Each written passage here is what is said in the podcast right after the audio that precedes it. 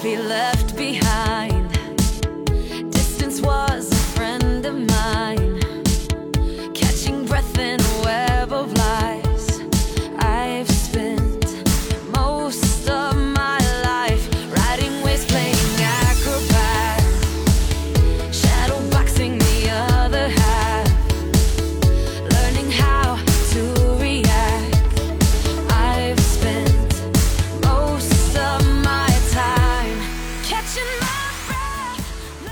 家好，这里是维生素 E 和单车志的，可以，哎，对，对，这回是跟单车志的联动联动节目对，好久没有跟单车，从来没有跟单车 从来志没有。对啊，那个最最最近也没有太叨扰通爷毕竟有婚后生活。哎，对对嗯，对，通爷婚后生活咋样啊？非常幸福平稳啊，也然后甚至这个妻子也怀孕了，最近啊，恭喜恭恭喜喜恭喜喜！更忙了这么快啊！可 不快吧？家里都挺着急，说怀就怀啊！行行行是啊，这这这这有的忙了那要明年就就得忙着呗。就忙了。明年四月嘛，哎呦，真是费劲。费劲费劲。嗯最近也是进进了国企了，工作上也有些变化，然后最近画画也确实少了一些，忙嘛，忙忙忙。对刚有一个新环境，要好好适应一下。对，啊是这样。适应了吗？呃，基本快要适应了，但是还有适应不了的地儿，永远都适应不了的地儿。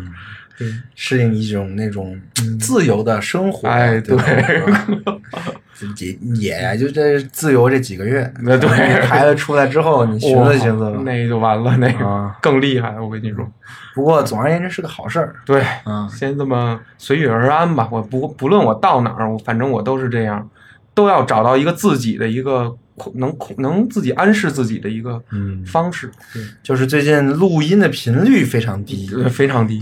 啊，就是因为就是因为各种各样的这种事儿啊，没错就就就耽误了，耽误了，然后也是没时间去找朋友啊，也很少来威毅老师家里来录节目。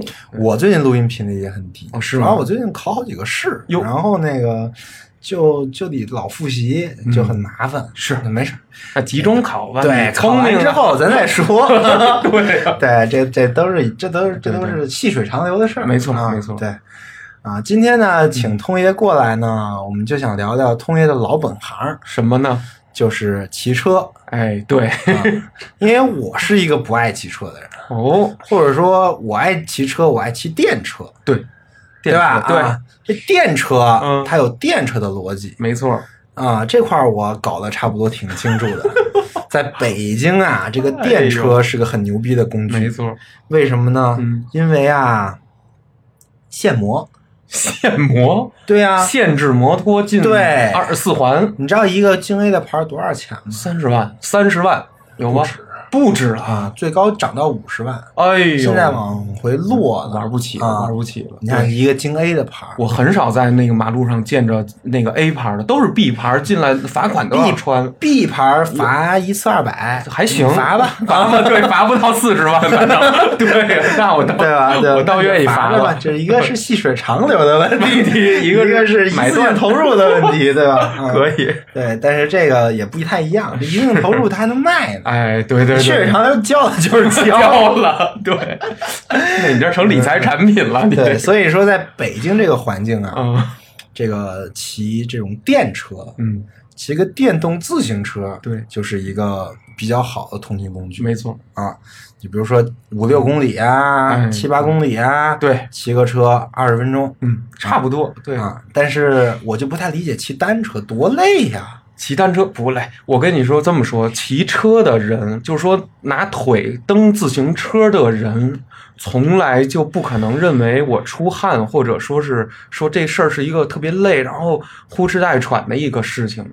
你在骑的过程中，它会像任何一种相对剧烈的运动一样，会产生一些令人愉悦和兴奋的感受。啊，嗯，这在这方面我就是不太懂，你不太懂。小学生。啊，别别别，太谦了，一个小学生的心态，今天来向通爷请教，啊不不请教一下我们骑单车的乐趣。乐趣，对啊。对，咱们可以随便聊一聊。啊对，因为我们日日常啊、嗯。看的这个人，就是装备，嗯，对吧？就是我天天骑车，对吧？是对。啊天天骑车路路上看那些人，嗯。只要是那个车长得还行的，对，就不是那个共享单车啊，是。是自己的那个长得还行的那个车那种车啊，那这个人穿的就老正式了，我明白，头上一大帅帽子啊，然后身上那服啊，绷着。对，绷绷着。啊，累不累呀？我就想，这不累。他这不是一个就是嗯通勤的工具了，不是你看，像我通通勤，我这一身我下去我就能去八公里之外，对去去去找个地儿，没错？对大不了我披个外套。那你那个，你你你你，我觉得出个门就得半小时。哦，你说特别特别对。这个他们，你说他们是不是通勤呢？比如成群结队，你看穿的风镜，啊然后戴着这个头盔，然后穿着这种骑行服，嗯，然后呢，把屁股一撅，屁股一撅，这座儿那么老高，对挑着哈。嗯，你当你看到这样的姿势的时候，这这些人，我这么跟你说，骑车一年以上，五年以上，差不多这种感，一年到五年以上。那你的意思就是说，我现在从从来没骑过。我现在就不能花两万搞那么一套，我也 我也我也这样的啊，对，嗯那也可以，就是你可以装装扮成这，因为你这车它就长这样，我把座儿给你调高，你必然得撅。但是问问题就是说，他是自愿让自己慢慢追求到这个上面的，他并不是说骑车第一天你看到的是他已经。进化成了一个骑行者的一个状态，它上面我再说更细点儿，它的车把上还有码表，它的那个底下还要安着一些水壶架，还甚至要安两个水壶架，一个是斜着，一个是竖着的。嗯然后呢，他背的包挎的或者说是安安装在车梁子上的包也都有这种讲究，而且他们要时常的去保养自己的车。你看到这些人确实不是通勤，而是他们刚从门头沟的某个山上面转了四十多公里上山，回到了城里，恰好被你撞见。啊，是这么回事儿啊！换句话说，这个骑车这个事儿，或者说买这么一辆车，啊基本上就告别通勤了。对啊，是啊，因为我寻思，你说你买一辆两万多块钱或者好几万的一个自行车，嗯人家一提了给你提了走了，啊，对啊那你这不是亏死了？亏死了那平常肯定不能放外边儿。我不敢放，但但是我我跟你说，现状是什么？我的一好朋友金金兆星吧，然后他现在玩这个骑车了，他的车是一辆碳架子车，价值大概在整车大概也就一万多块钱，他当然很珍惜这个。可是你要知道，越是骑这种车的人，他没锁，他车这人出门从来不带锁，因为带锁和不带锁就意味着你是通勤的人，还是说我是去骑行的人，这是两个大的概念。啊，这是一个锁的事儿，这是锁的啊事儿，就是一般通勤的人都不带锁，都通勤的人得带锁，骑行的人不带锁。啊啊对啊通勤的人，对他得他得锁，我上班去对啊啊！但是骑行的人不带锁，他不带不带锁锁，因为他的他要展现出来，他要彰显出一一个一个事情，就是我要告诉你，我后面大概有一百多公里的路，我我打一个来回，我再回到我的住所，这是我今天干的事儿。所以我无论去哪儿，我都是临时把车停靠在某一个地儿，我买水补给，还是中间打尖吃饭。啊我我明白了，明白吗？你说的这个就嗯不是一个、这个这个这个车了，它是个运动。运动了，对。啊，对，他是把这个事儿当一个运动去做的，而不是说我去去个什么地儿一个工具，对对对对，啊太对了，你能理解吗？这是一个很大的区别，区别，这是有啊区别的。对。对，那么问题就来了，嗯，我这个运动对于我而言好玩在哪儿呢？哎呀，这个只能说有缘者入坑。其实我想给这个听众说一个故事，我不知道能不能说啊，魏毅老师到时候我要说的不妥，就整段剪掉。嗯你说，你说啊，在咱们初中的有一年，嗯。我记得非常清楚，因为这事儿我就其实我一直搁在心里。我借着这次单车这个题目说一说，嗯就是有一次，你我菲菲亚诺，啊。咱们三个人一块儿从这个可能天安门那个方向啊，我记得，你记得吗？是我摔摔车那次，对对对，我想说啊这件事儿。当时这个我跟菲菲亚诺，哇，就是骑疯了，使劲往前飙，飙飙飙，没都我们俩都没意识到你在后面可能在那个铁板的旁边，那个啊车不慎。翻了，然后把这个手呢给它划划花了，啊流流了血，然后后来咱们到木樨地那块儿，咱们才集合去到嗯。木樨地旁边有一个便利店包扎。那我就想说这事儿一直就是有比较惭愧。说实话，就当时这有什么惭愧的？没意识到？我跟你说，那当时是咋回事啊等？了。我从我妈那儿嗯，继承了一个山地车，还山地车啊，老他妈重。一个牛角马，对对，小时候。一般的就是，我当时也没寻思，我说就这就这车，我因为我当时对自行车没概念，对对对。我也不知道这越轻的是越好，嗯，对，啊，我觉得哎这车皮实啊，重的也好，对，然后然后就跟你们骑着骑着，我就发现不对劲了，嗯，你们他妈怎么那么快呀、就就狂飙，我操！然后我这个后面这不行啊，我就就疯狂蹬，对。最后就没看路，哦，结果当前面有一大井盖子，哦，给你反正绊了一下，就给我绊了，哎呦。然后那井盖子翻起来一半儿，啊！然后我是那么摔的。哎呦，我们完全没意识，当当时这北京这路啊，也他妈深一脚浅一脚，对，也深一脚浅一脚深一脚的，对对，所以说这个这个这就就就就这一摔，让我远离了这个 自行车运动。但是咱们聊聊这个摔车的这个事儿。嗯摔车这个事儿，魏魏毅老师，其实我从从小的时候，可能几岁学自行车，一直到我高中这个这么这么多年，我摔了车的次数其实特别多，因为我经常去挑战一些不该挑战的这种骑法儿，因为那会儿也是呃青春期嘛，好奇心也旺盛，创造力也丰富，往往会想追求一些比较极限的东西，一追求就没追求好，完全不做防护。我经常就直接就扔到公路上了，整人，然后就给自己磕的这胳膊肘啊，什么这个手手心儿这样这地儿啊，全都花了。啊，然后起来之后呢，哎呀我就说小时候你这手怎么总是对，花？花了，然后就摔的这骨头疼，哎呀，然后就坚持着骑回去。其实那车也摔摔的有点问问题了，但是小的时候也不管嘛，那车很便宜，就是可能一千块钱不到嗯啊，八九百这种，回上回家，就说，但它依然没有成为阻碍我骑车的一个一个一个事件，或者说就是因为那次，我就后来在想。我跟菲菲亚诺再叫你说咱们一块儿骑车去个哪儿，后来你很少再去骑车，基本大家咱们就后来改地铁了。嗯对呀，对啊，是因为摔安全了 所以说最多最大的风险就是门夹一门下，夹一下，我操，没有那么夹一下也能开开，知道吗？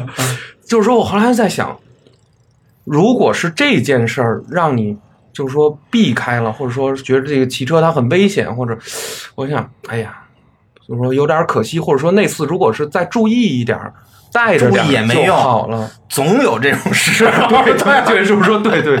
没错没错。你的常在河边走走，哪有不湿鞋？对，就说咱一块儿骑，你真说绊着了，或者咱谁没看见。嗯，但是我后来在想，就是说当时要别骑那么疯，因为青春期孩子没有那个控制啊，就跟小孩一样，他就一就顾自己了，然后一直往前骑。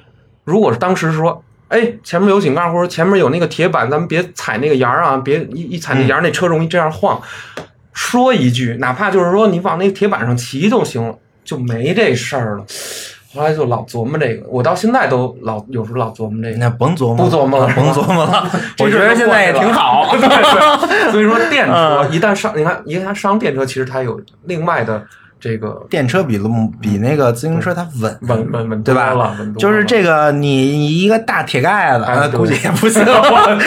这大铁盖子，但是但是我好控制。对呀，对呀。我那个刹车灵 对特别灵，我试过一次啊，那刹那刹车灵，然后我特地也改的啊，哦。不然的话我也慌啊，对吧？那个刹车得灵，可以对，这这也是我另外一个问题，就是你这个骑自行车，我看这帮人最最逗的一个事儿啊就是我看他骑挺快的，对三十五四十，对这常有的数，常有的数啊对连个后视镜都没有。哦，我告诉你，这个就是涉及到骑自行车，然后我看你那嗯刹刹车吧嗯，也没那么灵。不灵，我这不灵，对，都不灵。尤其是那个，就是应该因为刹车这东西啊，嗯。它得看那刹车盘，对，盘越大，对，它那个刹车面积越大，没错，才能它那个控制。的就就越方便。太对了，但是你像你那车那个，就是光你那车胎的那么就那么细，对吧？就那么细，对。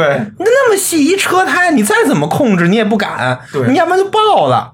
哦，明白你就的意思。你你要真装一大刹刹车盘，对你那你那车承受不了，当就爆了。我操，对，所家以爆了是吧？对啊，所以我觉着你那个车吧，嗯它从每个角度来看，它都是个很危险的东西。这个你说它速度吧，你说四十，嗯，嗯，然后按照咱们咱们那个就是中国的这个嗯。非机动车管理办法，你那算机动车，超过去了是吧？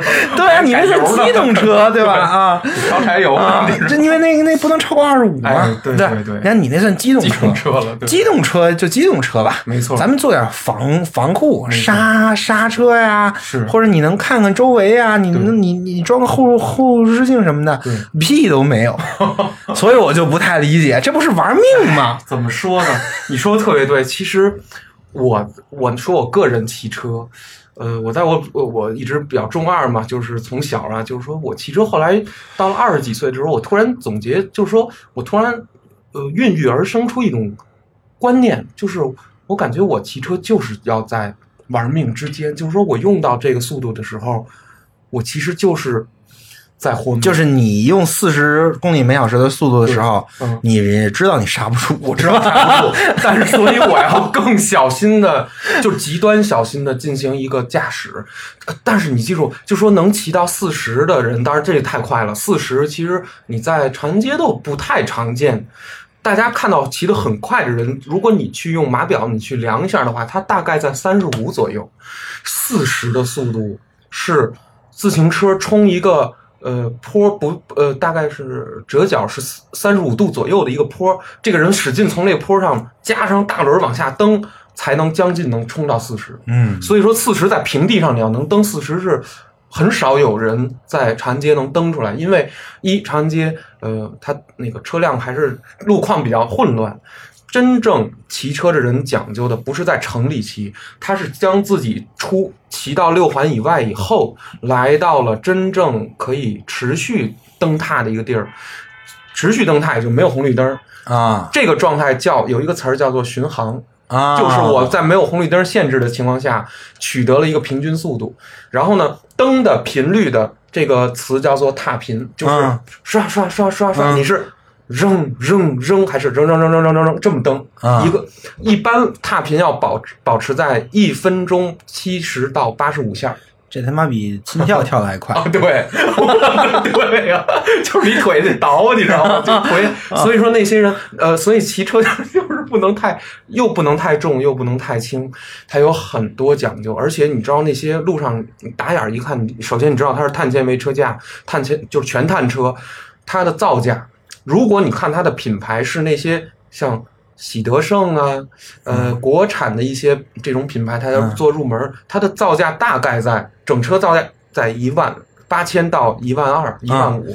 那我问一下，嗯，就是这八千到一万五的车肯定刹不住，对吧？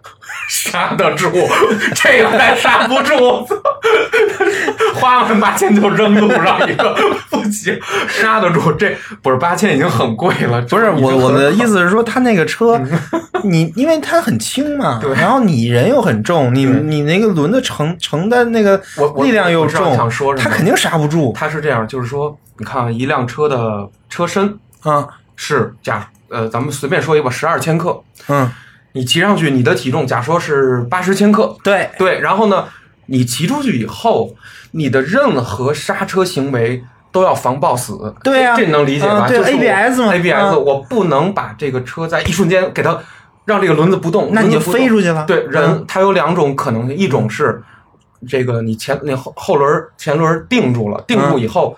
直接人整人就整车揉过去了对啊整整车啊翻，这是一种；还有一种是你先摁的后手刹，然后再摁前手刹，这个车会进行摆尾啊唰对对对来回摆对。也能把你啊，甩你那车上还没 ABS 什么连 ABS 都没有，没有骑车人他就没有想着刹车，其实有一个 他就没有想着。我我说这句话我是出于一个技术啊，嗯。我我先跟大家说说，呃，咱们那那行嗯，那我们就把刹车这个选项排除了。你别那那比如说咱们以三十五公里每秒的这个速度啊对，非常快，然后往前冲，哎，那前面出了点事儿，你怎么办呢？前面出了点事儿，你要大概在五十米左右，你要用你的眼睛去看。骑车并不是一个，就是骑到三十五的时候，并不能作为一个悠闲的运动去做了，它要作为一种非常精神集中的节奏游戏去玩儿，就是它是非常严苛的，它要进行，你要听。首先就是说，你骑车戴一耳机，你骑三十五那就很危险。你要听你周围有没有外卖小哥滴你啊，然后你要记忆你你现在这个阶段，比如说你现在这个阶段，你你已经看见这儿有一辆车了，然后你又看见四十米这儿有一辆车，你还得算你要你？要知道你自己骑到这儿的时候，你要看它的速度，你预判它的速度。我骑到这儿的时候会发生什么，我心里是有数的，特别有数。我永远不会让任何车沾到我，啊，因为我三十五千米的速度，一般没有人就是说去来追上我，你懂吗？啊，就是我明白，嗯。你你没有人追上你的意思，我就是说那个电驴能跑，六十米，不是你也不为追我而追啊，你这歘就从你身边过去了，我也不管你。对 你不用管我，就比如说你你那对你见着我，你绕过我，是但是比如我骑到三十五了，我后面有一辆车，它我有没有后视镜其实没有关系，为什么？它不会这样我，也不会这样我，因为他在我后面，我要管的实际上是这一段东西，啊，这一段就是你前方的八十八十度角，八十度角，一百啊，二十度角，一百二十度角左右，这个对。这个是你要管的。，对，我要阅读的主要信息区是这一百二十度里面的所有事件里面的最重要、最会对我造成人身伤害的事件，一般没有。它有，它不是说你骑 骑在路上它永远有，它一般没有。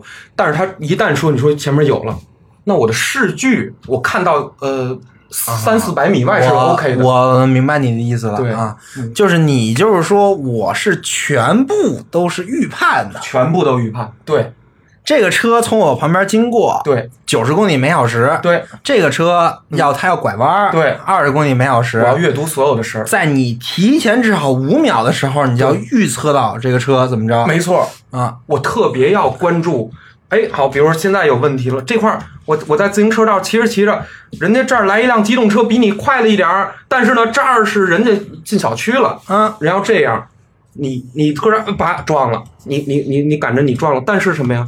人那儿打灯呢，哦，我就知道，哦，他要进小区，我想到了，于是我向斜后方看一眼，如果我后面没车，我就已经超到他先，先先轻刹一下，对然后再蹬，对，然后就可以从它的侧面把它超过去。没错，你就让过来了，让过来，就这个动作，连你要做熟了的话，超车尾这件事儿，连轻刹，你可以保证你的速度在三十就直接就过去了，啊，就不用去。这种东西就是我在道路上训练出来的，没有人能沾到我的根本原因，就是一种穿梭力。啊我我经常在高峰期的时候训练自己这一点。但是童爷，嗯，万一那车没打灯呢？我跟你说，经常预判错，知道吗？对对，他经常不打灯，然后他就别过来了。但是，所以要要要看，要你知道盯哪儿吗？这种时候，你心里会想，他 OK，他他有他的任何一个行为，你要我明白你意思了断逻辑，就是你看他稍微有这么点意图的时候，你就要做反应。对，比如说他不进小区，他想在小区前面的马路侧边停个车，把把一个人放这儿，我也能。他这么一歪，我心里就明白了，我就给你让过来，让你过去，就这么一个简单的事儿。其实所这个只是一个情况，但这个时候同时对面又又来了什么跟你呃逆行的什么外卖小哥，你都要想，你是把他逼到，你是把外卖小哥逼到里道呢，那你就是站在外道骑，他不能撞着你骑，他就会这么骑。你要想把他逼到外道，你就在里头骑，他就只能骑外道。所以是这么来，是你引导，你霸权你在路上的那个位置。明白了，明白白了，明白了。对啊，那这个事儿呢，它就是有概率了。有概率。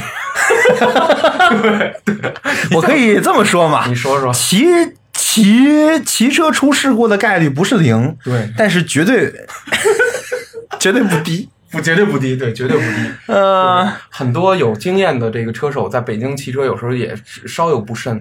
但是我个人的概率，我可以这么说：我后来我精神就是一过了青春期，二十二岁之后，摔车是零次，因为我已经比我在初高中和大学早期的那个时期的骑车风格已经凝练的特别沉稳了。我再也不去使那些我原来最危险的骑法，我完全规避了。因为我十七岁的时候摔了一次，摔了一次大的。你也是摔一次，我摔一次大的之后长大的长见识了？那次对对我造成的阴影就不亚于，可能就是咱们初中骑那次巨。我告诉你，那次摔到什么程度，就是在十二中门口，然后我刚留学回来一个暑寒假，然后我我被一块冰给划，整个车给划飞了，然后这个车的车把把我的这个秋裤外裤都给捅了一下。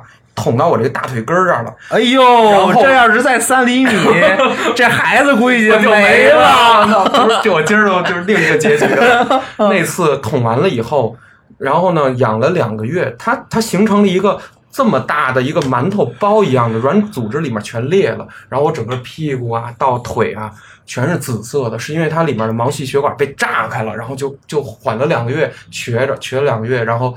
等缓过来以后，我就想啊，我可能不能这么骑车，应该正常的骑。到了 没学过交规吗？科目一刚刚告诉你，啊，雨雪天气 速度不能超过三十公里每小时。我不仅超，我我压在冰面上超来着，然后我轻轻捏了一下刹车，我一下就飞出去了。嗯就是冰面上你骑车捏刹车，它它的摩擦力完全是你没有体验过的一种全新的是啊。你的轮子窄呀、对一下子窄，你这这这受力面积就那么大。对那对，哎呦，那次以后，到了后来二零一几年，我彻底回国了，工作了，买了自己的自行车以后，我就想说，哎，我还是用正常常规的方法去骑吧，就非常稳了，没有这路上没有什么事儿，那通爷，嗯。你是更喜欢这种嗯，在路在路在路上穿的就各种躲的那种感觉呢，觉嗯。还是更喜欢那种一马平川、疯狂蹬的感觉？我喜欢穿梭的感觉，我不喜欢一马平川的感觉，因为我在我骑车的经验里啊，其实有一次我骑了一个一百六十五公里，是一个周五，那会儿我我是去年的事儿，去年的秋天啊现在天气差不多，呃，比现在冷一点儿。我那天早上四点二十起床，然后呢，从北京的这个西城区第一站骑到了北京王府学校，嗯就是昌平区的北京王府学校。然后呢，向向北骑骑进怀柔，又从怀柔骑骑到密云，向向东骑骑了十公里到密云，又怀柔骑到密云，然后从密这开车都得三十多公里。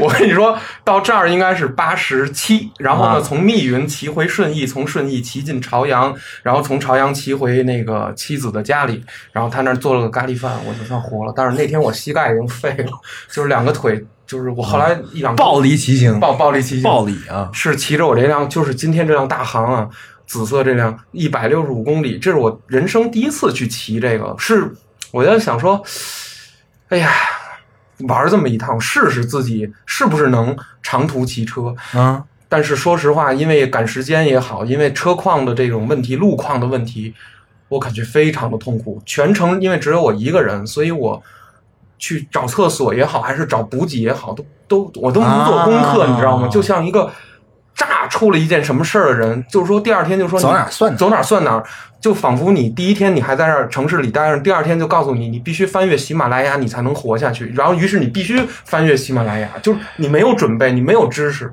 所以我就骑了一趟，但是也算葫芦下来了，但是我就觉得太痛苦了。比如说去郊区骑车，你会遇到几个问题：一，路况不一定很好，那肯定的。对，都是石头渣子，然后会有那个没有自行车道的地儿，啊，然后呢还会有那种巨大货车，然后四五排，然后载着很多的那个。对呀、那你是抄的还是不抄的？别抄他了，我肯定得让好，我操，这我还别人家，我操，比行，比六十也许也许行，我这算了吧，我这小破车，我操，我这么点儿一轮，我别人家。你躲着。我躲着，我 躲着，我就二二十寸一小轮，我别了。对，所以说，但是实际上骑行这件事儿的终极目的，是一个人他可以在以当代世界构建出来这种有汽车这个当代世界构建出来这种公路上面嗯。进行跨省、跨市、跨国家这种自由穿梭的一个，这是它的真正终极目的和终极追求。啊，这件事儿可以从自行车的几大最大的经典赛事上来看，环法、环意、法环啊。法、环意，它都是，而且有一个赛事是不知道是哪儿，是西班牙还是哪儿，还是还是意大利，我忘了，三百公里，这一个比赛比三百公里，嗯，呃，历那不时得比个两天，七个小时，八小时完赛，八小时，对，三百公里八小时骑完了，对，骑完。首先啊，人家没红绿灯儿，这能理解吧？没红绿灯儿，就我一直骑，啊，不休息，没红绿灯儿，它体现的是人类迁徙利用自行车这个机械迁徙的极限。嗯，三百多公里怎么完成？它的平均巡航时速都在五十五，就是你这辆车，就是你你 对我们对，就是五十五的千米每小时。他的意思我告诉你，就是说在上坡的时候，人家没准二十多。我也学完交规，跟你说一下啊，啊那个高高速公路上就可以开六十，我操！六十以上就可以上高速公路了啊。他们平地都是高速公路这速度，就是职业的那个选手在平路上骑是六十五千米每小时巡航，是正常速度。六十五公里每小时就是正常这，么骑平地，然后他们是上坡呢，大概在他们也不管刹车，对吧？他们不管，几乎不刹，几乎不，他们是他们他们的那个路线是已经被主办方安排好的，啊呃没有车辆，没有啊交通灯，啊啊，明白了哎啊。那那我觉得也会摔吧？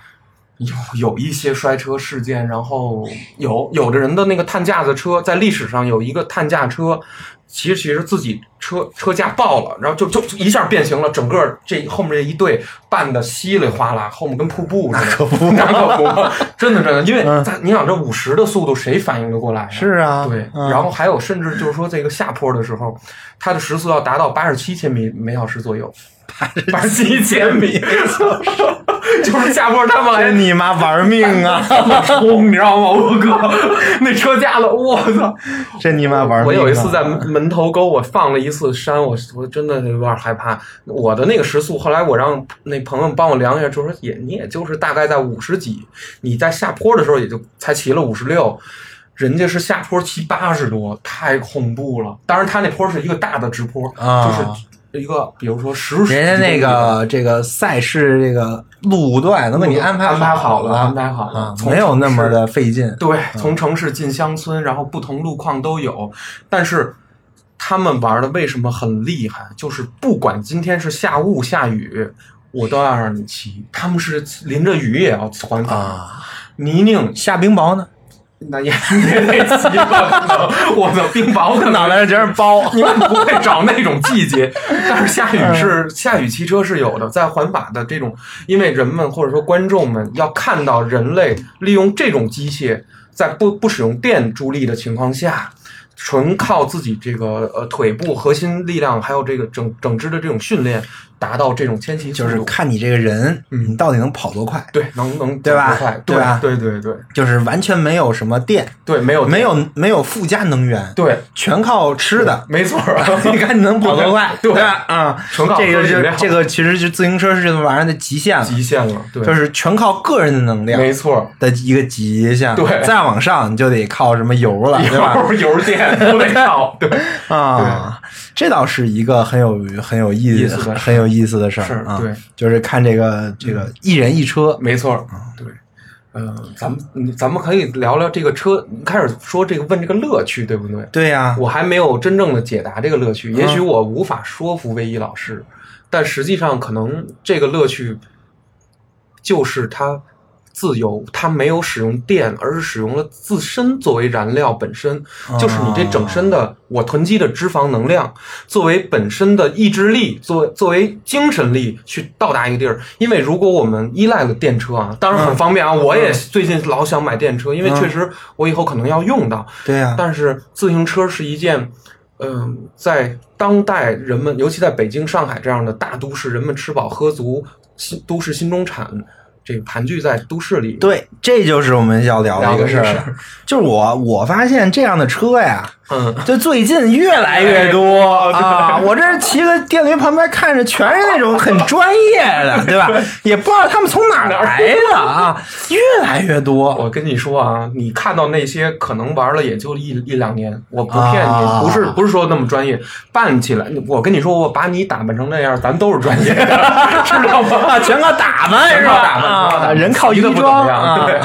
对，就是因为我体会他们的技术的时候，我在长安街，我跟过很多这样的车，我就说你车买的这么好，八千到一万五的，你的这种车，我就问你拿什么跟的？共享单车？不不不不，共享单车也行，也也也用共享单车去测测它。啊我共享单车的极速，我有一次应该是二十五左右就到啊头，了，二十五到头了？上去了。哎，这共享单车设计的很科学 对吧？就是非机动车。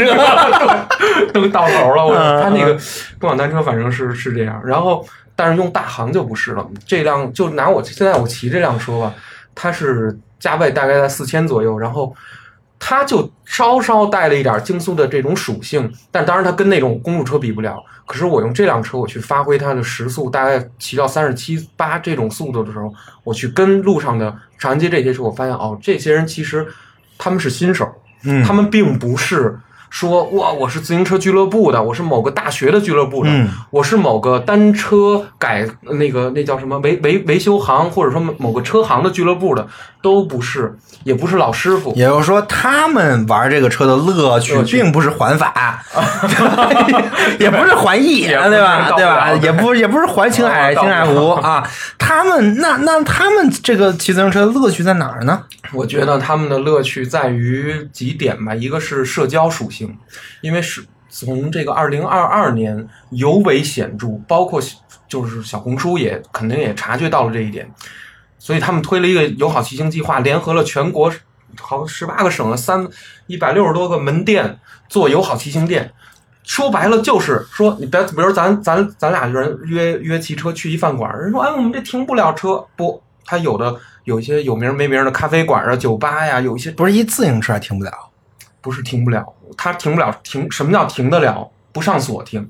啊我搁路边，我当然能停，他给我偷了不是吗？但是我这店哦护着你这车呢，明白吗？你友好骑行的意思，你车往里推，我根本不说你，还欢迎你，因为我因为它构建了一套，因为没个锁，对吧？这因为锁不住，不是你这锁 你是是有就是你就那就那自行车啊，它没法锁，啊你你要锁只能锁一路边儿，你你找一墩子，找一树，对你锁，不然你再怎么锁，一扛扛走了，这这根本锁不住。不是这，你听我说，不是这意思，他是说，我跟你这么说，咱们拿一个显著的例子说，小布 Prompton 这辆英国的首座车是伦敦的厂子，伦敦的这个厂子的车发往全世界，今天大家都去买啊，尤其北京这边，嗯。买的太凶了。这个这一辆车多少多少钱啊？整车差不多最低价一万多一点，那就是折叠的，折叠的对然后它的时速啊，反正我这朋友的骑啊，我是没有，大概也能骑上三十七八，就跟你那大行差不多。真差不多。然后它、啊它在经过改装以后，还能骑得再快一点点。嗯，你要是腿再厉害的话，嗯极速到四十一二就就到头了，下坡你能骑到四十八九小五十就到头到头了。这是我的预判啊，这是小布。但是小布这辆车没有人拿它当公路车去骑，小布变成了一种理财产品或叫社呃社交货币。你懂这种？理财产品这个事儿就很扯淡。我们他妈工业时代，工业时代一辆自行车当理财产品，这玩意儿想不通吧我？跟你说，对，确实是啊，因为它有折旧，你知道吧？这个东西一旦你骑的，你把那架子都骑了掉漆了，它确实卖不上。但是什么意思？比如说我买一个游戏盘啊，呃，五百买的，我可能两百卖了，但是一辆小布，比如说我一万买的，啊。我没准一万一、一啊我万明白了二还有人收呢，它短暂的有金融属性，有金融属性，啊对。对吧？对。对，但是但是这玩意儿呢，它毕竟它是铁，对对对对对，碳碳和铝，对啊，对啊，就这玩意儿你要仿，其实也没什么难度。没什么难度。呃，嗯但但是它不是这个问题，是说，你看啊，我要描述的一种状态，还是那句话，我构建了一套视觉上的、平面设计上的啊，那你的意思的话，那就跟奢侈品有点像，哦，对呀、对呀、是吧？那奢侈品也升升值，但升值义义对，但是但义但义乌那全是一两百的，对吧？但是它能升值，当然，啊当然，你挂上那个牌子，当然小布他他鼓吹他什么手作呀、什么手汗啊，这些都是呃伦敦发货。这个首先说没没有问题，只要它不是仿品，它它的工厂都是就是在伦敦做，它相当于首先它最值钱的地儿 Made in London，这个就是英国造。首先这是小布的第一个事儿。二零二三年了，还还在追求这个啊，追 求这对啊日本造、英国造，OK，啊行，那就行，我理解。然后，然后呢，这个车很金贵。然后呢，其次是它有一个专利，就是它折叠的那个姿姿态是小布自己研发的啊跟大行不一样。我明白，对，就是它折折折起来，对这一折，然后你拿来一一推，推，哎，对，哎，这功能呢，嗯，其他车没有，没有。然后大行的折叠还是那种这一下就标志出来了啊！你买的是这这个车，而且当我推着这辆车上什么北京这些什么 SKP 那那种好的商圈去遛弯儿的时候，我相当于在遛一万块钱的一只小狗狗。你懂这种彰显吗？啊！我骑的不是车，是我的财富的啊象征。而且你能买起一万块钱的车，对，就意味着你能怎么着，对吧？我能我能租得起三千块钱的房，是 吧就是这么回事儿。不是不是，咱我胡说八道啊，这这我应该张嘴。我我应该明白这是啥啥意思了，你你这就是一奢侈品。奢侈品，啊都市新中产的一个新标志，它是继飞盘、飞碟和那些东西之后的一个，在疫情这个特殊的历史时期孕育而生的一种特殊的这种中产标榜自己的新需求。明白哎你要那个时候真开一辆车出去，你还得那个那个那个证儿，对吧？啊，但是你骑个车出去呢，没人管你啊对，没人管你，没人管啊啊对，这就被人钻了漏洞。戴一连口罩都不戴。对，然后这玩意儿，哎，还有还值钱，还值钱对哎啊，而且到了最近的我，我有时候在这个一些呃北京的最近今年办的一些活动上，我经常能看见他小布都是这样。他为什么不上锁？不上锁的原因不是说它没法锁，而是因为我这辆车不是用来锁的，而是用来它是作为一种城市装饰来来用的。啊我好看好看，我放哪儿都好看，对我我是摆在你这个场景里的，哇，就是这种哇，这种就上升了艺术价值艺。术价值。比如说啊，我这举不恰当的例子，比如说咱随便买一个什么九号呃公牛，我也摆在那儿。当然，九号公牛有特别漂亮的车型，嗯五五六千、七九千那种，嗯，它有设计非常牛的那种。但是，当你摆一个小布或者说一辆，这感觉就不一样你，不感觉不一样？因为你买一个电车呢，最便宜的也就两三千一两一两千对吧千能下？来啊，贵的它也贵不到哪儿去。对五六千，但是你买一自行车，那就不一样了，对吧？对就是这个逻辑，就是说你呀、花十万块钱嗯，你买一辆车，对那是差车。对，那你买块表，那是好那是好表啊！对就是说，车呀，那个车它是个 machine，它还是个就是个玩意儿。我我敢花一万块钱买玩意儿，你敢不敢？它是有这么一种背后的一个话语在这块儿，它是有这么符号。所以说我作为一个骑车的人，我我因为我不是一我不是刚骑，我我一直在骑，所以这个我们通野对于最近流行的这些事儿 颇有微微词 词。不敢不敢不敢不敢不不，我觉得挺好。他们哎呀，很多女生去骑，舞然后而且他们做很多装饰，实际上是个性表达吧。小布只不过是一个，你可以把把它当成一个呃画呃这个一个皮一个一个画布。你会看到现在小布是改装过的小布，他会把什么车把的一些颜色呀，还有一些小挂饰啊，都改成他自己认为啊它值得彰显我身份或者说我的审美的一种一种东西，一个很漂亮的一个一个二十这个跟奢侈侈品又不一样，不一样你还能改，改，我还能改，啊对吧？？它有性格的一个彰显，而且都是很年轻的小孩儿，然后。呃，你看着，呃，年龄大的可能三十四四五，年龄小点儿的二十五六，刚工作，然后手里有一点闲钱，可能去那块买了一个。这样他们形成了一个集群，就是骑小步的人永远在一块儿骑，而且他们的打卡地是把北京的一些咖啡啊、一些餐车咖啡啊，还有一些活动里 City Walk，哎，对对对，City Walk，？这个对这个这个就就是就是流行了，对，就比较流行流行了啊。他是把这些东西都串起来，比如说我玩北京怎么玩，原来你可能我旅行团国子监什么，我不，我现在就是，哎，骑着车过来了，我我我把一堆小布往墙上一靠，我照几张相，然后我发几小红这个事儿，其实这个社社交媒媒媒体体贡献贡献还是非常的大，哎太大对吧？对就是他但是通爷还是颇有微微词，不敢不敢，我现在感觉侮辱了你们骑车的纯粹性。没有没有没有，嗯这不是这不是，我跟你说，这个自行车他们一点儿都没有那种追求环法、追求速度、配 配速、冲、那躲，这没有他啊们。的下一步就是该该 该往这上走了，因为什么呀？就就在咱们这个东边这块儿开了很多的美国的崔克的自行车店，还有这个那个闪电 Specialized。看这个现在满街跑的就是闪电、崔克、梅花儿，什么？哎，我叫反正我我我这个一个都不认识，你不认识。但是我就想问问，嗯。这个至少我知道什么呢？嗯。我知道这车呀，它分那个折叠的，哎，对。嗯，还有公路的，啊，有。还有山地的，对主分这几个。主要主要就这三，就这三种，对吧？对对。还有一般带娃那个我们不说，通勤车。啊对，叫通通勤。那个通通勤车，因为共享单车的冲击呢，现在可能少了一点啊。但是现在呢，就主要就是这几种，对啊，通也肯定是选公路的，我呀，哎，我跟你说，我对这件事儿，我心里其实特别复杂。尤其我到了现在，他我是希望我每一个车型都有一辆，都有一辆自己觉得还不错的，我愿意去骑着车。比如公路，我为什么想骑公路？我想走的特别远，我想跨公路肯定最快呀。呃，公路特别快，而且嗯我可以、我可以骑到天津，才九十多公里，一百多公里，我到天津。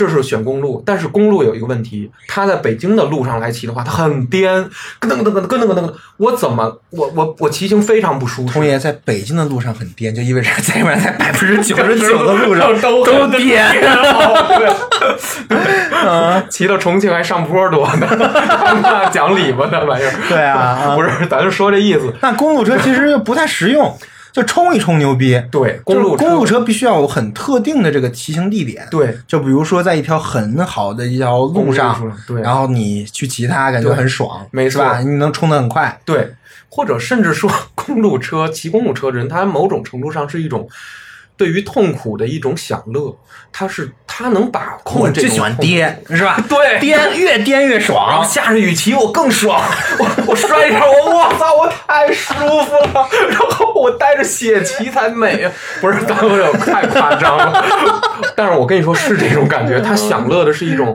我极度消耗自己体能也好，消耗自己精神力，然后让自己精神力达到极限的一种。超用两百公里以上的一个里程，然后用自身能量消耗作为现象的这么一种骑行行为，作为它的享乐这个是用公路车。公路车。那那个山地车？山地车原理上跟它一样，但是山地车的舒适度非常之高。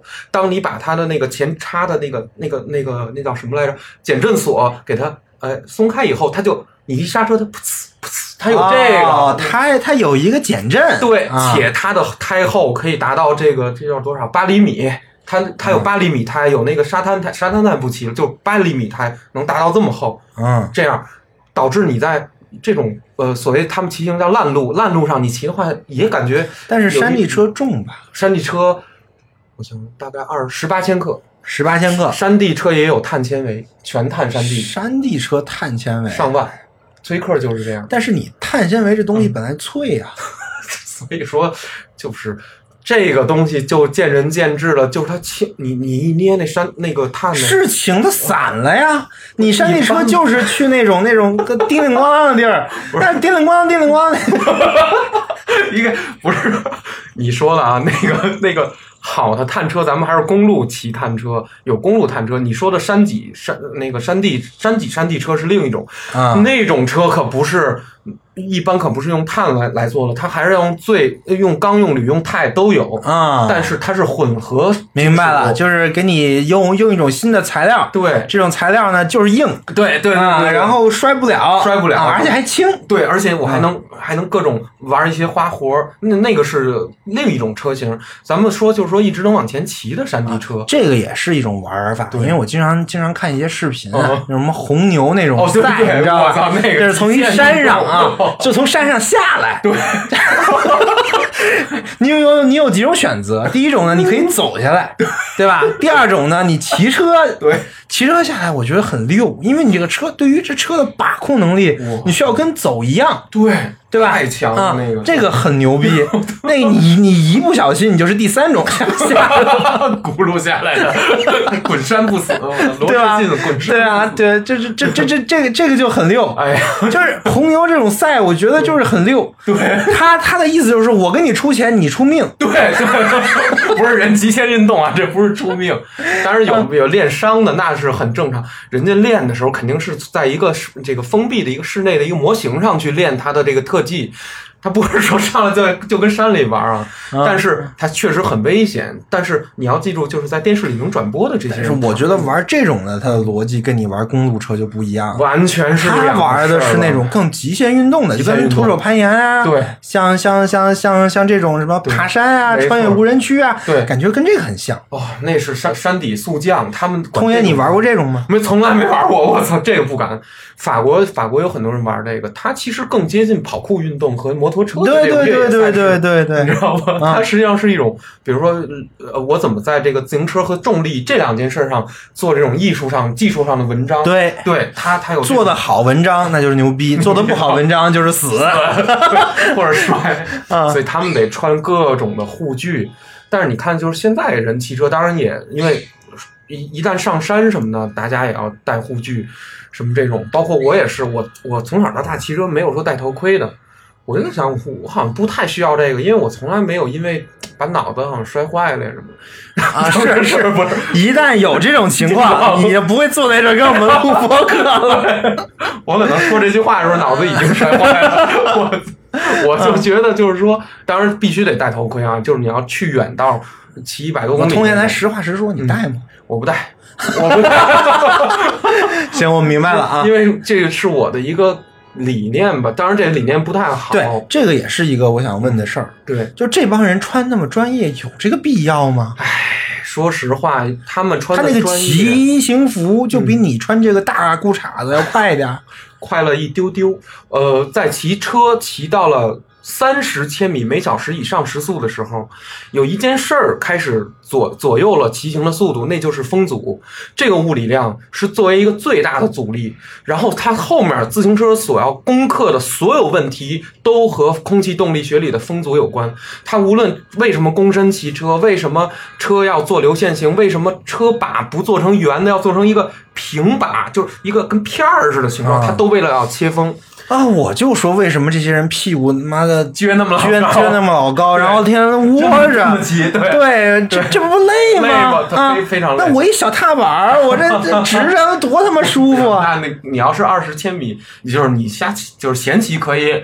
你要是上了三十千米，就是说你要认真的去骑一个很远的路，然后大家都在一定的巡航速度的时候，比如说呃这种新手新手局就是三十三十，大家都骑三十，一个接一个的我明白了啊，就是我觉得这个东西累，嗯，但是他们是追求累，追求累的享啊。受，对，追求一身大汗以后消耗自己的一千零就很有成就感，成就感。看到自己一下能骑到三十五、他们用软件四十 G 对啊，对，然哦。后见证自己的进步，见证自己速度、巡航速度的进步、极速的进步。同样的坡，我今天上的时候。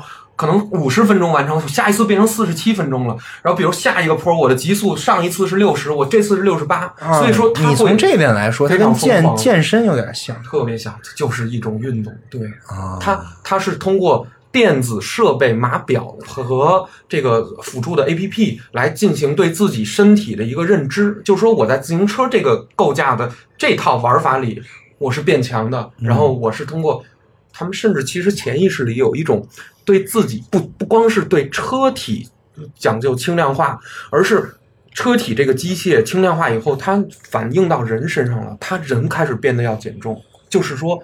比如说像我，我现在可能体重大概在八十八十六七千克，啊，那你这个骑就战战略势，战略是人都六十几，从两个方面占劣势，一个是你整个的重量占劣势，一个是你风阻也大。大你坨是吧？我这反正我是呼噜呼噜呼噜，什么玩意儿？黑麻袋呢？对吧？那不太行啊，这就得减。这得减。就说他们实际上在潜意识也改变了这些骑手们他们对自己身材的一个要求，然后他们也会关注自己大腿整个这一块肌群的这个训练，还有核心的这个训练，然后他们也会从新手，就是说从哪儿发力，比如说是从腿发力一直到髋发力、髋腰发力的这种一点儿一点的认知，最后他们骑到了一定份儿上以后，开始觉得说。店里的车不能满足我了，我要自己定制一辆我的车，所以又引申出一个行业叫做呃那个 fit fitting，f i t t i n g，嗯，什么意思呢？就是定车的定制，它就相当于你去做西服。比如说给魏毅老师做一身西服，我不可能从优衣库里面拿一个呃大码的直接给你罩上，他会给你量你肩多宽、臂多长、腿多长，它有一系列的将近七八十个数据，然后呢就跟你配眼镜一样，最后给你量量量量量来量去，最后说这个车架子最适合你，风阻最小，啊你的骑行姿势最不伤你的这个关节。这这往后就高高精尖高了精，尖了，那个这已经开始什么流体动力学什么之全都有，对，一直有。所以说现在自行车也有瓶颈，就是这套机械它玩着玩着玩到顶了，我还有什么可升级的？没有什么可升级了，可以用电呢。那不是一事儿，你电助力我还用你蹬呢，那你是人都上一百了，你你咱俩是玩你一会儿起飞了，你知道吗？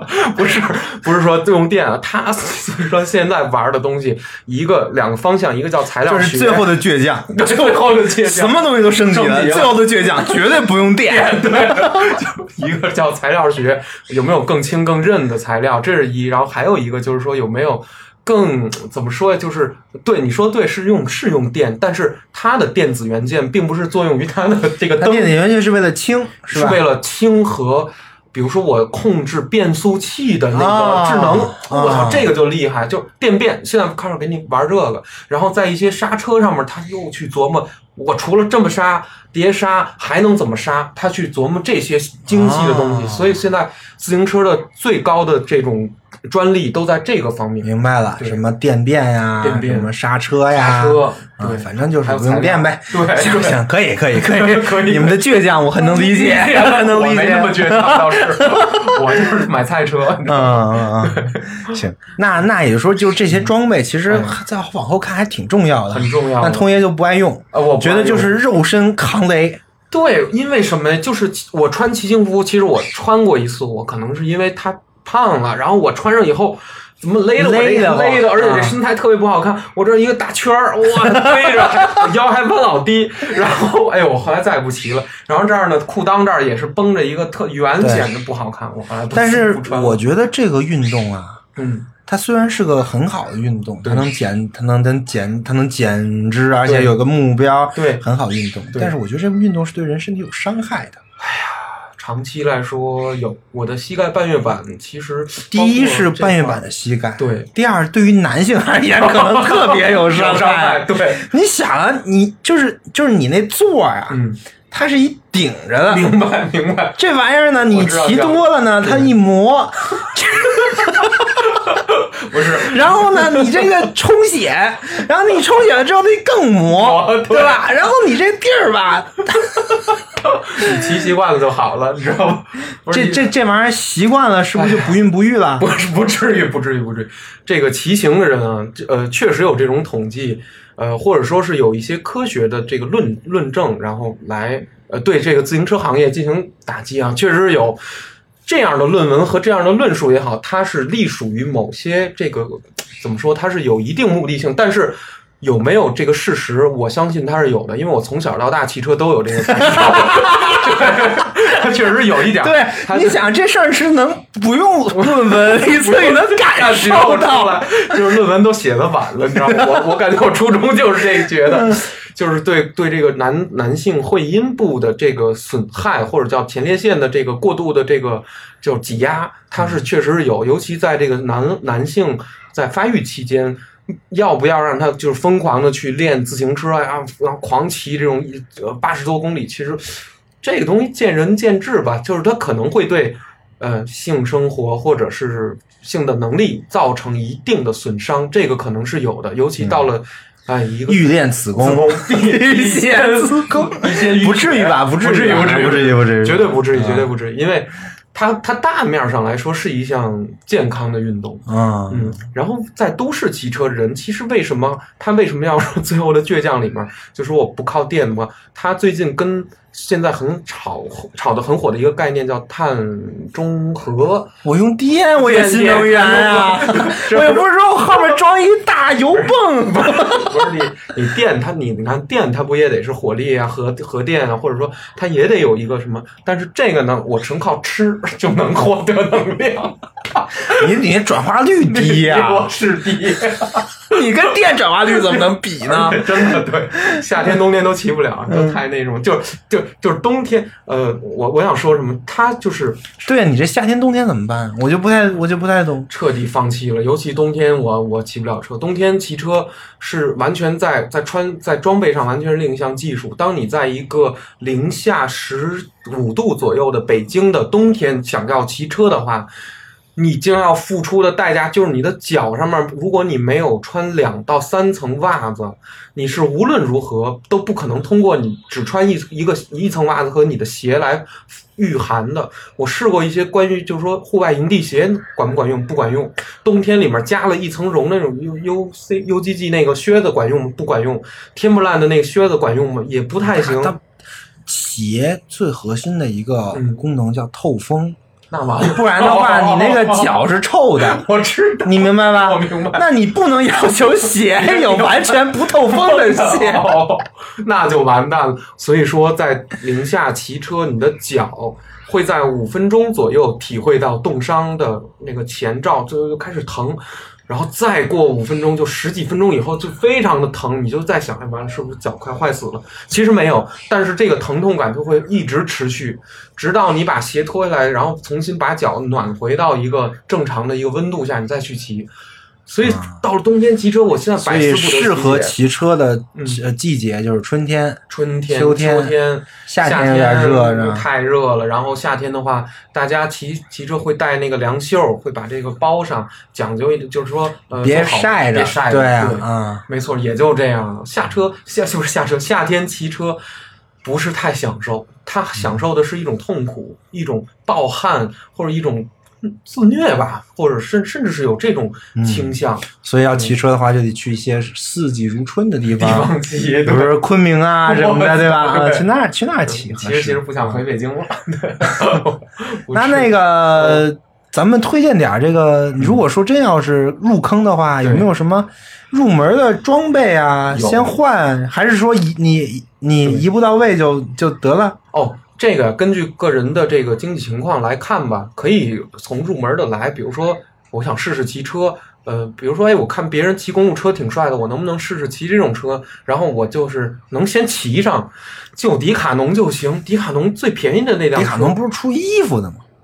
迪卡侬啊，你不太了解迪卡侬帝国，帝国，你搞错了。我操，迪卡侬可不是出衣服的，它是一个法企，法国企业，嗯，它是帝国，它的每一个员工都，我这么说，随便拉到一个高中去教体育，他都是体大那种毕业的感觉，啊。都对某一项体育运动具有非常深的理解，才在那儿当。员工，你不要千万不要小看迪卡侬的员工，他们热爱运动，他们是真的对，比如说是，比如这个喜欢冲浪，那个喜欢排球，这个是篮球的专家，那个是网球专家，但是他去卖这个东西，而且迪卡侬自己有自，其实他有自己的高端线和他的入门线。啊我所推荐的就是你它的入门，就是两千九百两千多，你就能买一个。那个凤凰永久行吗？不行，我觉得不行。国产车，我我我我可以立刻回答你，就是它已经几近灭亡了，它已经它已经完蛋了，因为他甚至竞争不过台湾的巨大机就是那个捷安特，他叫那个对，捷安特我听着不错啊。捷啊它是台湾厂，然后呢过来的，大航也是台湾到美国，所以现在大航管他自己叫美国，他也呃。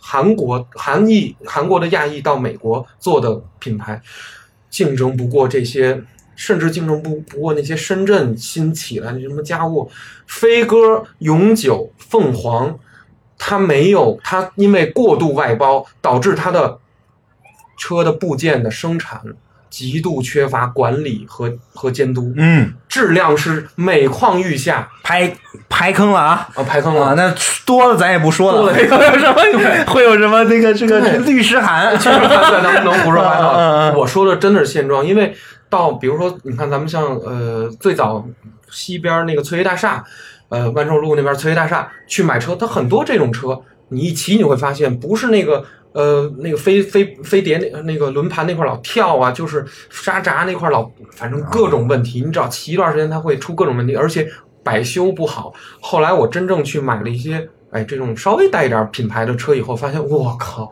原来那完全不一样完全不一样，人家的骑行体验就是。买了这车以后，你就骑吧，你你正常骑，你骑了好几百公里以后，它开始出现一些损伤问题，但是你只要去店里，人家稍微一保养，就能把你这些问题排除。我才理解哦，原来真正的自行车的这些件儿是这么的，就说它已经有这么深厚的这种研发的这种技术积累了，你知道吗？啊，这都是靠技术技术靠技术靠专利，它每年都有专利。但是凤凰那些，就是咱们这些国产老牌儿，它并不是不好。中国北京是自行车大市，在最近的这个复兴，它有点像之前的 那个那个风潮，但是这些品牌已经不再被都市新中产所接纳、所认可了。他们连情怀都卖不出去，比如说二八大架子这种，连情怀都卖不出去。飞鸽的那些咖啡厅，他们也想做咖啡，都没有什么人去响应。明白了。明白了，那我们就先搞个迪卡侬，先搞个迪卡侬二九九九，二九九九 差不多，啊应该二九九九差不多了。差不多。那个这配置有什么讲究吗？配置其实一开始的上呃一开始的配置主要，如果你连自己的这个骑车的对于道路上的路况把握呀，还有自己的技术怎么起步怎么停，你都没有一个特别好的一个技术的情况下，怎么办呢？就是第一步是安全是最重要，啊，骑带盔慢点呗。骑慢一点儿啊，带上盔，把座椅调低一点儿。哪怕它可能是一个对身体稍有损伤或者风阻比较大的一个姿势，没有关系。它你你一定要能踩着地，然后从这从这儿开始，你你就把北京当做一个开放的一个地图，把不是北京就是把你所在的那个地方当做一个地图，你去探索吧。你永远都能发现城市有很多你根本就没去过的那种机理。你今天会发现一个店，明天你会发现一个设施，你后天会发现一个场所，而且你会随机的去感受这个城市。其实它有很多事件就在你骑车的过程中去发生。这些事件包括什么？吵架，比如说这块打起来了，这是一种事件；比如这块有一个庆典，他那块人家办活动了，实际你并没有去通过呃 A P P 你去了解这货，只你只不过正好路过，啊，哎，你看到了。路人甲路人甲，然后你就在那儿，嗯，拿着你的小车，你过去啊看了一眼，做了一做做一回路人甲，路路人甲。啊对。比如说你看到一个很新，但是你这有个问题，什么问题？你不能随时停啊。他能啊，我我我车抱着呀，车和我是，你就拿你的车当成，你就拿它当成你的伴侣，哦，这就是那个小布比较溜的事比较儿。溜的事儿。它随时一折，对对吧？它对推走了，推走了啊我的行李还不累箱。对然后你呢？你就是还得扛着，我不用扛，这么薅着就行，我薅着，就就你扶着车把。所以你其实比较推荐也是先买个折叠车。我我没这么说，不不，呃，折叠车适合于就是慢慢骑，在都市里边慢慢骑，别别出别上山。然后呢，公路车适合于可以骑个四五十公里，山地车也是适合于骑个四五十公里。那那那，比如说第一个人想、想骑，嗯那他就是先搞个哪个比较合适呢？如这个看看需求。看需求看眼缘，比如说，哎啊，这个我喜欢公我喜欢公路车，可能你就入门。那要折叠车的话，你小布就到底儿了，对吧？哎，小布 bird birdie 小鸟小布这两个，一个德国的，一个英国的，都属于到到顶了。然后啊没没必要买那么贵的，我除非你为了彰显自己的性格，你才要买这么贵的车。哦，颇有微词，颇有微词，知道了，知道了，知道了。那公路车呢？公路车有什么升级路线？哦公路车也很有意思，是我这两年我才渐渐认识到的，就是公路车。我说的刚才从迪卡侬开始，最简单的有几个，比如说像大家都知道捷安特，它的公路车相当于什么？我我举个例子，就是我去买崔克的、买闪电的、买梅花的、买什么洛克的这些车，它是什么感觉呢？它是我买我我。它的需求就相当于我现在想买一个电脑包，但是我买的那电脑包可能是 Chanel 联名出的，它它它八万块钱一个，能不能装电脑呢？可以装。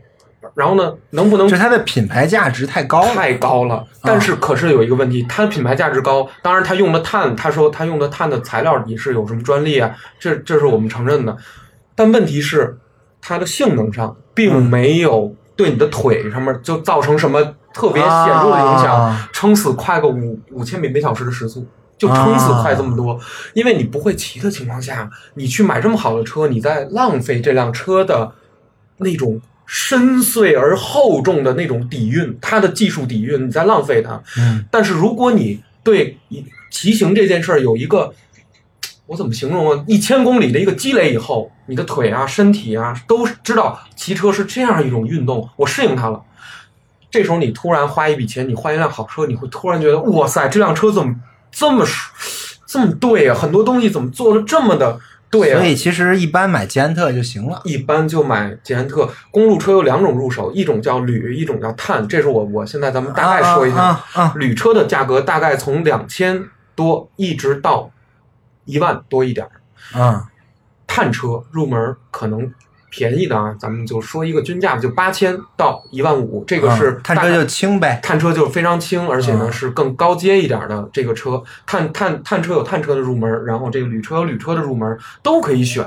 其实我骑过旅车，我从小就骑旅车，旅车可以骑得非常快，全在于你的腿和你对路的理解这两件事儿的集集合。嗯它是技术问题和训练量问题，这个不是装备问题，不是装备问题。对啊。还是那句话，游泳快不是裤衩儿好的问题。就是我老拿这个举例子嗯说的，想说的就是这个，其实是这也是自行车的魅力的一点，对就是你要说汽车，那真是纯装备问题。对你开兰博基尼，你是比我得快点，对，是吧？啊，这真是纯装备问题。但是你也不能骑那么快，你也不能开那么快，快对吧？对对吧？这个这个 不行啊。但是这个自行车没人规规定你开多快啊。对呀对呀，你想骑多快，啊你想骑多快都能骑多快，你能骑到月球也能行，对吧？对啊，啊我操，这也是自由的一个自由的，对，展现，没错，自行车又叫做自由之轮嘛，所以说有有那么本书，它也以这个命名。它自由在哪？实际上，它咱们用疫情这个大的一个时代背景上来说啊，离咱们比较近。自行车一直被称为自由之轮，那完全是因为首先得有一个当代叫现代社会、现代世界。有机械，从机械这个就是工业革命以来的这个社会，你才有这自行车这件事儿。之前人们的自行车起源都在马戏团，没有人想着我在这个路上骑。为什么？因为欧洲是大土路，我咯噔咯噔咯噔，我骑我怎么在村落里面嗯弄奶奶酪啊，什么牧牛啊，我干不了这些事儿，我不会去。我看演出还行啊，玩一下，它是一个大玩意儿，但是。我修公路了以后，这个一下这个历史是就变化了，啊，就首先得有汽车，得有汽车，它是得有那个公路，得有柏油马路，对这个路相对平坦了，平坦了你这个自行车就对发挥的空间了，没错？啊，从一九二零年以来，这个自行车就在这个西方社会开始迭代，它的技术开始迭代。哎，你今天用用碳啊，不是 你你今天用铝，我明天试试钢，后来试试铁，用不同的合金做不同的特别奇怪、奇形怪状的设计，最后。最后，最后，最后，通过时间的这个遴选，这些经典的款式才被留下。就今天咱们享受到的，咱们在街上看到所有自行车，都是被时光时间筛选过好几轮的，嗯最终留下来的精品中的精品的车型。这就是我们市场经经济的一个核心。对，它把那些不不适用于的这个相对来说比较弱势的东西，它淘 它淘汰掉了，淘汰掉了。最后留留下来的都是精品。对对吧是这个意思。所以现在闭着眼买，是吧？对，现在可以说闭着眼睛买。但是如果咱们说的具体一点的话呢，想骑公路车的人可以从铝入手，逐渐入碳，这个是一个大的思路。啊，那我先买碳行吗？先买碳行，只要比如说你有钱，你可以买一个很贵的碳。当然，你可能一开始骑不出它的好很。很很很很贵的碳能到多贵？十万？有十五万、十万都有，然后呃两，如果是品牌溢价那些牌子的话，大概起步就在两万以上了，啊就是三万左右了，这是起步，然后再往上走就是你改装了，然后呢，你就跟你换那个最后你再还要定个定个制，那是最贵的，对是吧？啊对，比如说我可以加六十四 G，我一百二十八 G 内存，然后那个 RTX 四零九零 Ti，然后这个这个有点区别啊，为区别在哪儿呢？嗯？加这个东西简单，但是其实你那个自行车它是做减法的，它是怎么着才能把那个重量给减下来？对，那这事儿挺难的，越花啊。更多的钱，还为了减这个重量，对呀。你知道吗？就是说特别，你能花一万块钱，可能就减，就可能就就就减五百克。对对对对，对吧这就是这么回事儿啊对，没错。哇，一万块钱都哎呀很难。我我就这么说吧，为什么八千块钱的车叫入门碳？是因为它的座不是碳的，它的把不是碳的，它只有车架子这个三角这这个部分是碳的，轮儿轮组不是碳的那。要是全碳的呢？全碳的是轮组、车架子、把，然后刹车那个捏头、那个那个捏刹车那个车闸，以及车闸的走线、内走线，还有它底下的飞轮儿后面的变速，全都是碳。那这嗯个多少钱？两万以上一呃对捷安特便宜的都得两万，捷啊安特全便全碳车这叫全碳车，捷安特的一个小手指头一勾起来，五四五公斤，五公斤、哦五六公斤、五六公斤，差不多五六公斤。那确实能骑得快。那其实能骑得快。对，它的它叫这叫传动比，就是它的那个传动速，就是我腿往下一蹬，就这一下，嗯，它的物理损耗极低，就是追求这个。我轻轻给这点力，它就走出很远去。所以你也不用觉得好像说他们骑五百公里是不是特别厉害啊？你骑你也行。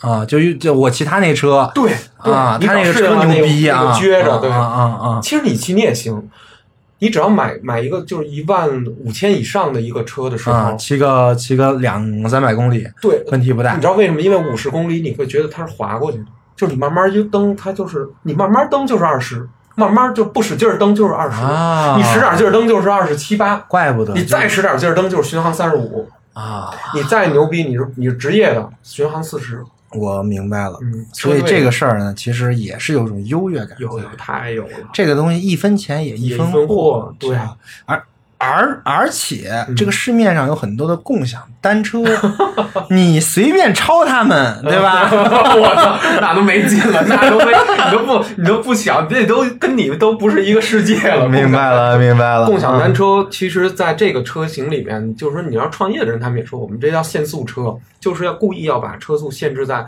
二十五以内。你蹬的再快，把你膝盖蹬坏了，它也不能超过这个。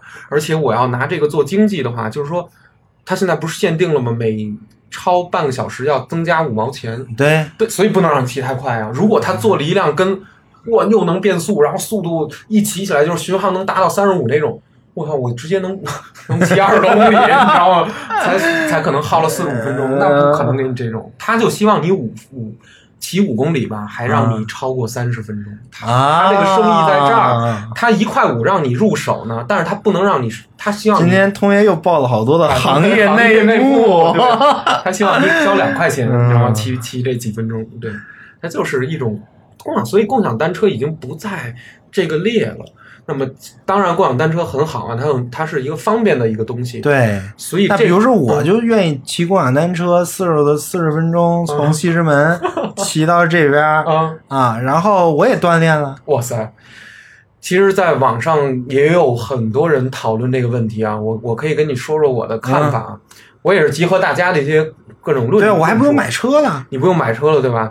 这个首先跟省不省钱已经没有关系了，咱们就单说你的，你是你以，如果你说你是锻炼为目的，他得不得到锻炼，他当然能。但是共享单车它它的对膝盖的损耗很大，很大，然然后呢，它对你骑一个长途这件事儿来说，嗯就显示出它有一个很大的劣势，就是这个踏频过快，且每一下又踏得很重，嗯，并且呢，它的功率功累呀转化就非常的少。比如说，还是那句话，骑好车不都不用公路车，山地车也行，大行也行，你轻轻给一脚，哇塞，这车要滑出去四五十米，你都不用嗯管它，这就是一脚。如果你这时候又给了一脚，它又出去那么远，你只要连续蹬起来，它会形成一种势能。但是在共享单车里面，它的后排的这个飞轮，它是似乎不知道它进行了什么样的一种工学改装，或者说是一种一种消除吧，它把这种传动传动力都给进行卸了卸了，它都卸了它给它限制了。嗯我蹬下一脚以后啊，它出溜一会儿，出溜二十米，它不出溜了，这就错了。那通爷有没有那种骑得很顺手的共享单车呢？呃，在给我们推荐一下。在在在二零二三年已经再也不好遇到这种车了。这种车，除非这种车的已经遇不到是什么意思？就是市场或者说做共享单车的公司惊了，惊了，他们已经把自己的车普遍的改装成了这种限速车，这是啊一没有这样的车了，没有传动比高的车了。但是在共享单车出来以后的那几年，尤其是一八年到二零二零年的之间，在 OFO 就小黄车，当年的小黄车里啊面有一种没有框的车，它做了一款传动比特别高的车，当然那辆车踏频也特别快，就是你得永远的经典，永远的经典，再也没没了。就消失了。这是这是我人生中就是说我最夸耀的一辆，就是说这辆车如果能给还原出来，给它搁博物馆里面，就太好了。因为我当年我可以说说一个实际的例子，我我只要从北京东边望京将台那块儿，我一下班儿我就在找这辆车，然后我只要找到这辆车，我就从望京一直骑回西城区广元。我操二二十二十二公里。啊！因为它能骑得很快，所以我愿意骑。还有一辆车是当年也是现在二零二零二三年消失了的车，也是疫情前才有，叫做 Blue Gogo。啊叫小蓝车，小蓝车小蓝车啊它其中有一辆特殊款，它它这辆特殊款呢，乍一看上去比普通的小蓝车要稍微大了一点儿，像一辆咱们常规里所见到的那种女车。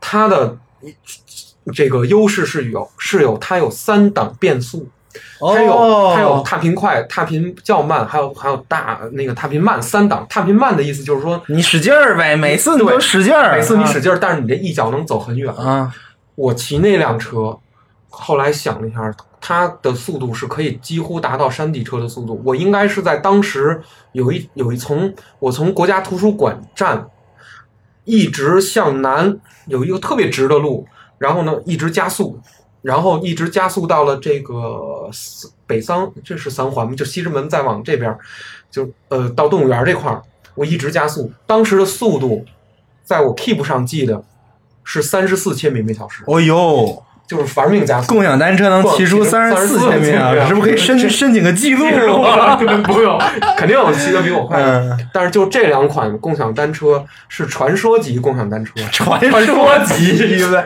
它已经从这个市场上消失了。但是关于它的，你你要知道，就是造这辆车的厂子和开发这辆车的人，他当年是怎么想的？其实我也没有机会去跟人去对话，但是我作为一个骑车的人，我作为一个又敏感的人，我会永远记住这两辆车给我带给我的精细的这种体验。说得好，嗯，嗯，就是这么事儿。对，行，这个这个也可以给我们大家都都下个新，都都都下个下个定定义定义。共享 单单车有通通勤用，通勤用。千万别骑长途，对对对，原来的传说级的车已经消消失了。对，对，已经被市场所淘淘汰了。了。，因为它不赚钱，它是太好骑了，所以不赚钱。说实话，那个车如果他说他敢说一个小时内，一个小时他收五块钱我都骑，因为我两个小时我就能骑很远，啊我我可以花十块钱得到快乐和得到一个。他也不愿意骑很远，骑很远他还得搬回来，费劲呢，对吧？对 对对。哎 哎呀他就希望在五公里对内解决战斗。对，行，那我们今儿就到这里，就聊的行聊的很好。我们对现在已经获得了很多的知识，我已经从小学生晋升到了中学生。厉害厉害，行，好好好好，那我们这天就说到这儿了好那就这么先下期再见，嗯好拜拜拜拜拜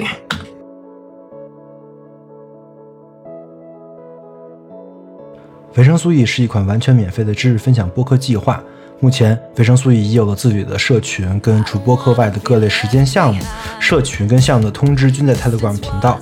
如果您对播客内容感兴趣，希望获得维生素 E 的书单以及阅读相关拓展资料，或者希望参与维生素 E 的实践项目，与其他听众一起讨论，欢迎点击收到自己的群组连接，关注频道，或者添加维生素 E 小助手微信，发送对应暗号获取相关信息。此外，如果认为本期播客内容对您有所帮助，欢迎转发到各大互联网平台。感谢您的支持，让我们一起重构互联网生活形式，期待您的加入。